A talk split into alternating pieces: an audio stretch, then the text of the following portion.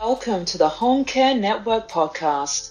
In our podcast, we're bringing various guests discussing relative business matters that's concerning the operations of your home care business. Our guests will include fellow business owners, home care and healthcare specialists, service providers, and a wider range of business mentors and coaches. Be free to share the podcast within your network and to scroll through our channel for more content that is relative to you. Join us. We are networking today as we build for your tomorrow.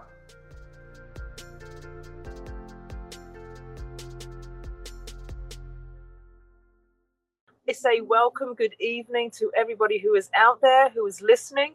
And we're here talking about the Employee Retention Credit, ERC. And I know for myself, I was totally excited about hearing about the ERC, um, a part of the CARES Act and a $1.8 trillion initiative to help us business owners in retaining our um, employees. And today I'm excited to have Josh with us today. Josh is our AFLAC representative out of South Carolina, and he is here today with us, and he's going to share some more information um, on this. So if you're excited, if you're ready to earn and get some of that money that is sitting on the table, you are in the right place. You are here with Josh, who is about to speak to you about the employee retention credit. Josh.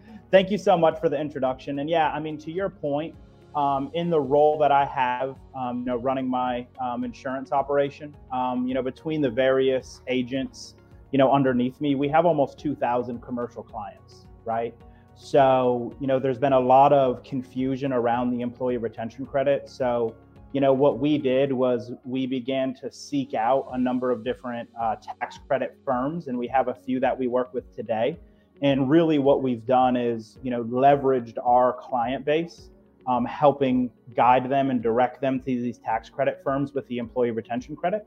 Um, and then, you know, leverage that scale of business to make sure that it's very favorable terms for the business. Um, but as far as the employee retention credit itself is concerned, uh, the reason why I think a lot of folks have not taken advantage of it has to do with the fact that um, there's really been three iterations of it. Um, and initially, when it was rolled out, even if you had done one PPP, you know, you could not qualify for this credit. Then you had to prove that you were down in gross receipts quarter over quarter. You can still qualify that way, but now there's other paths towards qualification, which we'll spend the majority of time discussing today right? And, and I and I can see that you're eager to get into it, get into the meats and potatoes, and share it all with us, right? You're like, okay, but you know, I'm ready. I'm ready. That's exactly right. Um, I, I do get excited about the employee retention credit because it is absolutely massive, right? So, what businesses are eligible for? I'll start with that so that you sure. all get equally as excited as me. Is absolutely. you are eligible for up to 50% of your payroll back as a cash rebate from the government with a maximum of $5,000 per year per employee in 2020. Okay. Um, and then in 2021, which uh, the latest iteration of the CARES Act falls under, you are eligible for up to 70% of your payroll back as a cash rebate from the government with a maximum of $7,000 per quarter per employee.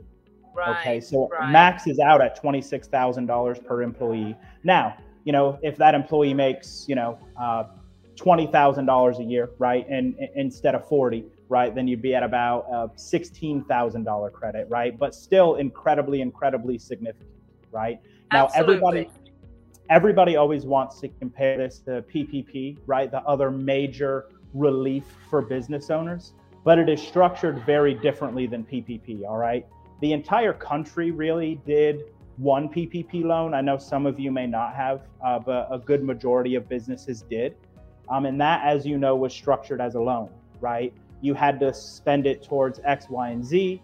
Um, you had your forgiveness application, right? And if you follow the rules around it um, and the qualification factors, then it would be quote unquote forgiven.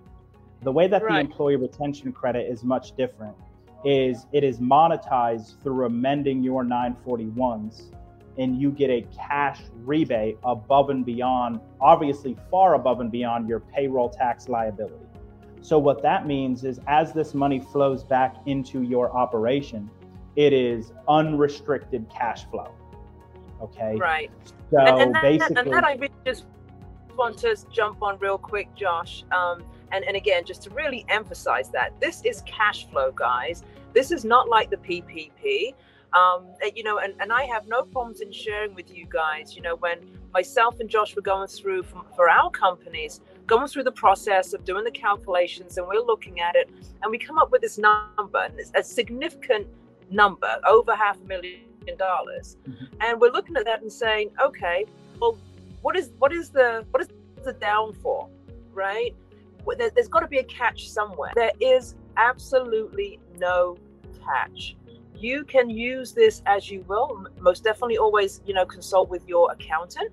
Uh, but you can use these funds as you will. It doesn't have the the preset um, guidelines as the PPP did. Am I correct in saying that, Josh?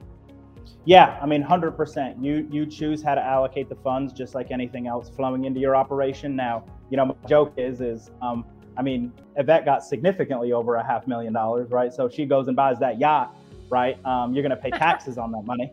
Um, you know, That's just okay. like she would with the business profits. But hey, if you spend it on employee benefits, right? Um, shameless plug for me, then you know that's a tax write-off. You know, just like any, you know, any type of payroll product. No, I'll but, pay the tax. Yeah.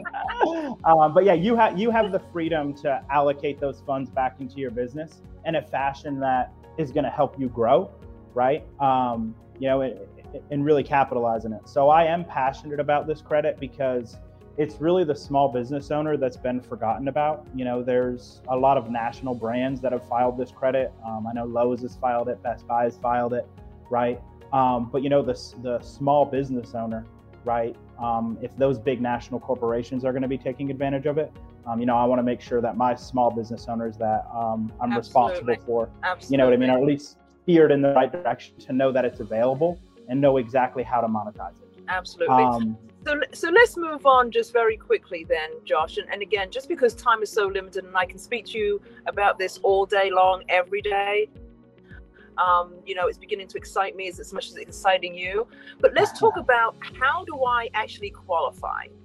Let's, you know, and we, we talked about it being a small business. You know, we had a, a couple of those different um, scenarios. But what is the qualification and what then is the process if I wanted to go ahead and try to obtain some of these funds? Yeah, no, absolutely. Uh, I appreciate that. So there's two paths towards qualification. Okay. The first path is what's called the gross receipts test. Okay. Um, because this credit um, is monetized quarterly. Okay. So in order to qualify in 2020 under gross receipts, you have to show that you had a 50% decline in gross receipts 2020 versus 2019 quarter over quarter. And in 2021, you um, have to prove a 20% decline quarter over quarter in 21 versus 2019. Okay, and that's just for the first three quarters of 2021. The other way that you can qualify okay, is the path that is much more subjective. And I think the path that, you know, business owners and even business advisors um, are un- undereducated on. So the way that it's worded um, almost exactly in the legislation is a partial suspension of business or government order that has limited your ability to conduct your commerce, travel, or meet in groups. Okay conducting your commerce being the most broadly defined term in the legislation. And some things that we can point back to government orders and partial suspensions that have impacted a lot of businesses throughout the country, but really hamstrung um, home care businesses is the labor crisis. Okay. Right. Um, I mean, especially if you're dealing with, you know, uh, Medicaid and have fixed prices, right? But even private pay, right? You can say that you can change your prices and put it back to the client. But I mean, can you really? Right.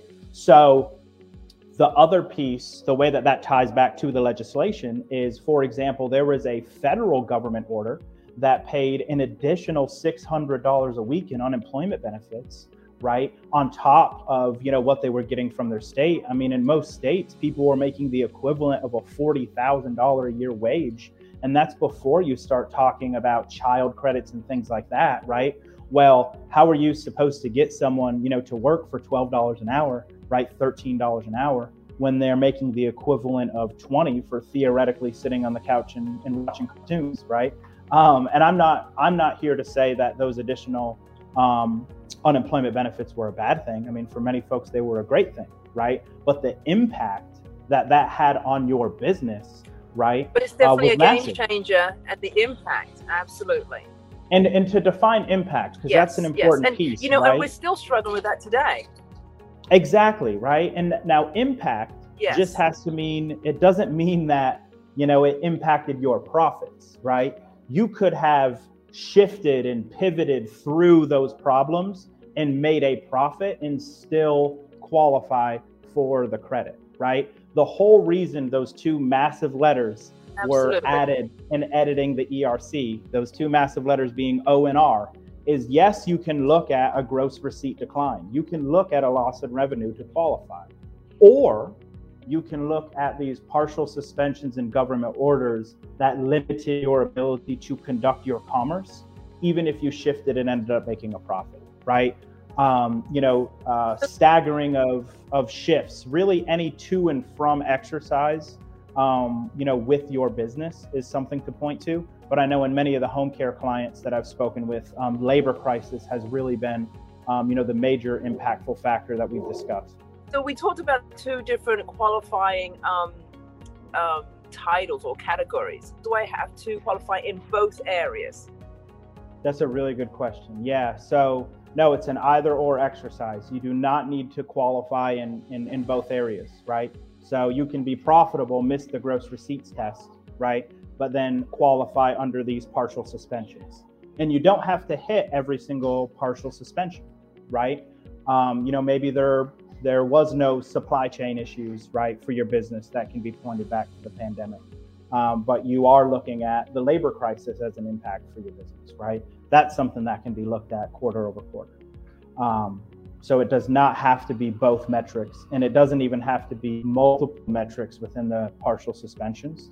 Um, you know, but the but the tax credit firms we work with will walk you through that qualification, um, and then do that calculation on your behalf on you know finding out exactly how much you do qualify for. So let's actually move on to that actual calculation process. Absolutely. So um, i know you've been kind enough for you know anyone that's part of your group to reach out to you directly you know um, you know if they'd like to schedule um, a consultation with the tax credit firm. But you'd have a, a call where they go over um, kind of the general path towards qualification then take a deep dive in discussing your business right and they have a justification template, you know, that you would essentially fill out that documents, um, you know, those qualifying factors, assuming they agree that you've had impact. Now, to be very clear, that document does not need to be submitted to the IRS, right? If the tax credit firm says they have enough justification to move forward and file on your behalf, they'll file and you will get the money. There's no, you know, getting denied, right? Um, because they can't deny you an amended tax return, essentially. That justification document is merely for the records of the tax credit firm and for your records as well. Then they will request all of the payroll information, which I won't go through on this call, but it'll be bullet pointed to you of all the payroll data and any PPP information and things of that nature that need to be provided so that they run an exact calculation following all the legislative guidelines and then letting you know um, you know what you qualify for. You know, guys, we're, we're not able to double dip. So if you have PPP, we are not double dipping on that same employee on those on those same taxable wages. Okay, so again, just be sure to know it's okay to have PPP and also apply and and be approved for ERC. But whoever is doing your preparation, and your calculations, they must not, they absolutely must not use the same numbers, the same wages that was there and that was calculated for your PPP. Okay, good. Well, hey, um, somebody just asked the question to reiterate if you know PPP would you know go against you the way that they worded it. Um, And look, it wouldn't. This is such a lucrative credit that you're going to get a credit above and beyond your PPP amount, even if you had two PPPs. Um, you know, in the tax credit firms we work with know exactly how to do that. Now, what I will say, okay, in 2022, helping people with this credit versus 2021, in 2021, most folks, I mean, they just didn't really know about it, right? Um, but what happened is Forbes actually got an interview with IRS management in February, and IRS management was quoted as saying 70 to 80% of businesses should be looking at this credit, and American business owners are leaving billions of dollars on the table. What I have seen since then is a rise of what I would call predatory um, you know, fly by night companies, um, you know, charging an exorbitant amount for this credit, asking for a whole lot of money up front. Um, I'm starting to see a little bit of fraud like we did, um, you know, with PPP. Um, it's advertised on the radio, right? You can click a link on Facebook, right? I think the, the IRS, you know, giving such a, uh, you know, someone like Forbes that has such a wide reach throughout the country and literally being quoted as saying 70 to 80% of businesses should be looking at taking this money. Now there's more visibility around the credit, but it's really important that you do it through a trusted source. Make sure you're getting favorable terms. Um, it's great to have an option where you don't have to pay, you know, um, anything up front. Um, so I think right now it's important just to make sure that you're you're getting favorable terms um, and being assisted with filing this credit. Right. Right. Right. Um, there is there is so much to the ERC that I know that we can't get it all in on one segment. Um, Josh, I know that you are going to join us for a, a follow up in a second segment um, regarding right. the employee, reten- employee retention tax credit. Um, so right now, let's just let's just summarize what we what we've spoken about today. This will lead us into you know sitting on for our part two, um, where we can actually really get into the the meats and potatoes of you know the actual filing, you know filing of your 941x's, all of those different things and a lot of those questions that I know that many of our owners have got out there. So let's just do a quick summary, Josh. Okay. Yeah, absolutely. Um, so, I mean, real, realistically, if you have not filed the ERC, let's start there.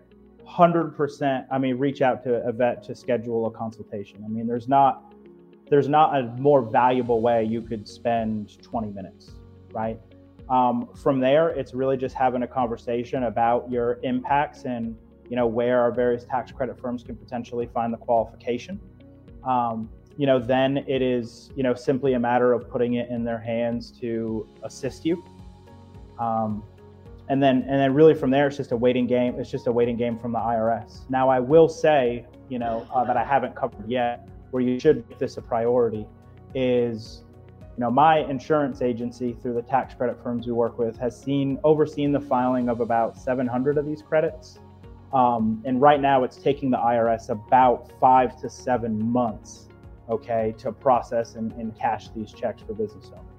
So we want to make sure we get through the qualification and the calculation process as fast as possible because the waiting game, you know, with the IRS right now is five to seven months out. Um, and I know how important this funding is well, I'm going to add a little bit of an icing onto that statement is that although it might take five to seven months, guys, for IRS to actually issue that check, the beauty of it is, is from the time that it is filed, it starts to accrue interest.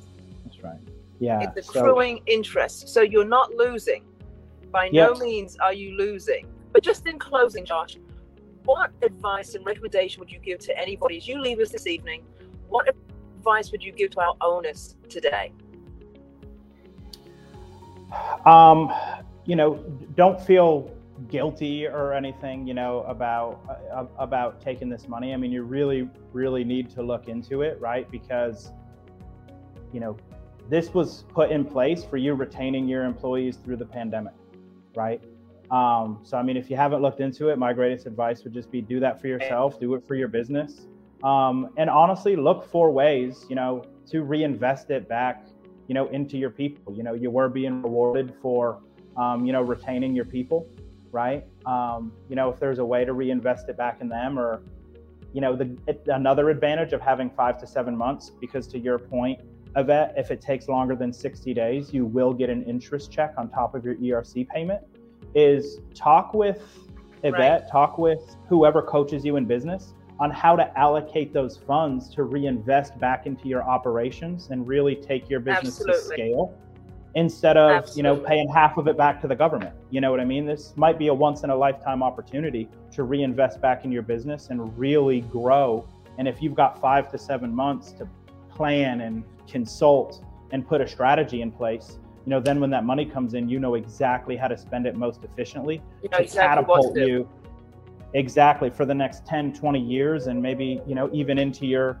you know your kids generations right? Because that's why we all embrace and invest in entrepreneurship right is to create a future for ourselves and for our families. So use this as a launching yes, pad to absolutely. accelerate that growth. And, and that was such a very very great piece of advice um, josh. Just that information um, i so appreciate that and i so appreciate you with that guys just keep an eye on our facebook page go over to our YouTube channel. Please hit subscribe. You'll see all of our re recordings there. You'll also see it in our Facebook group as well. Um, but until the next time, we're going to say good night.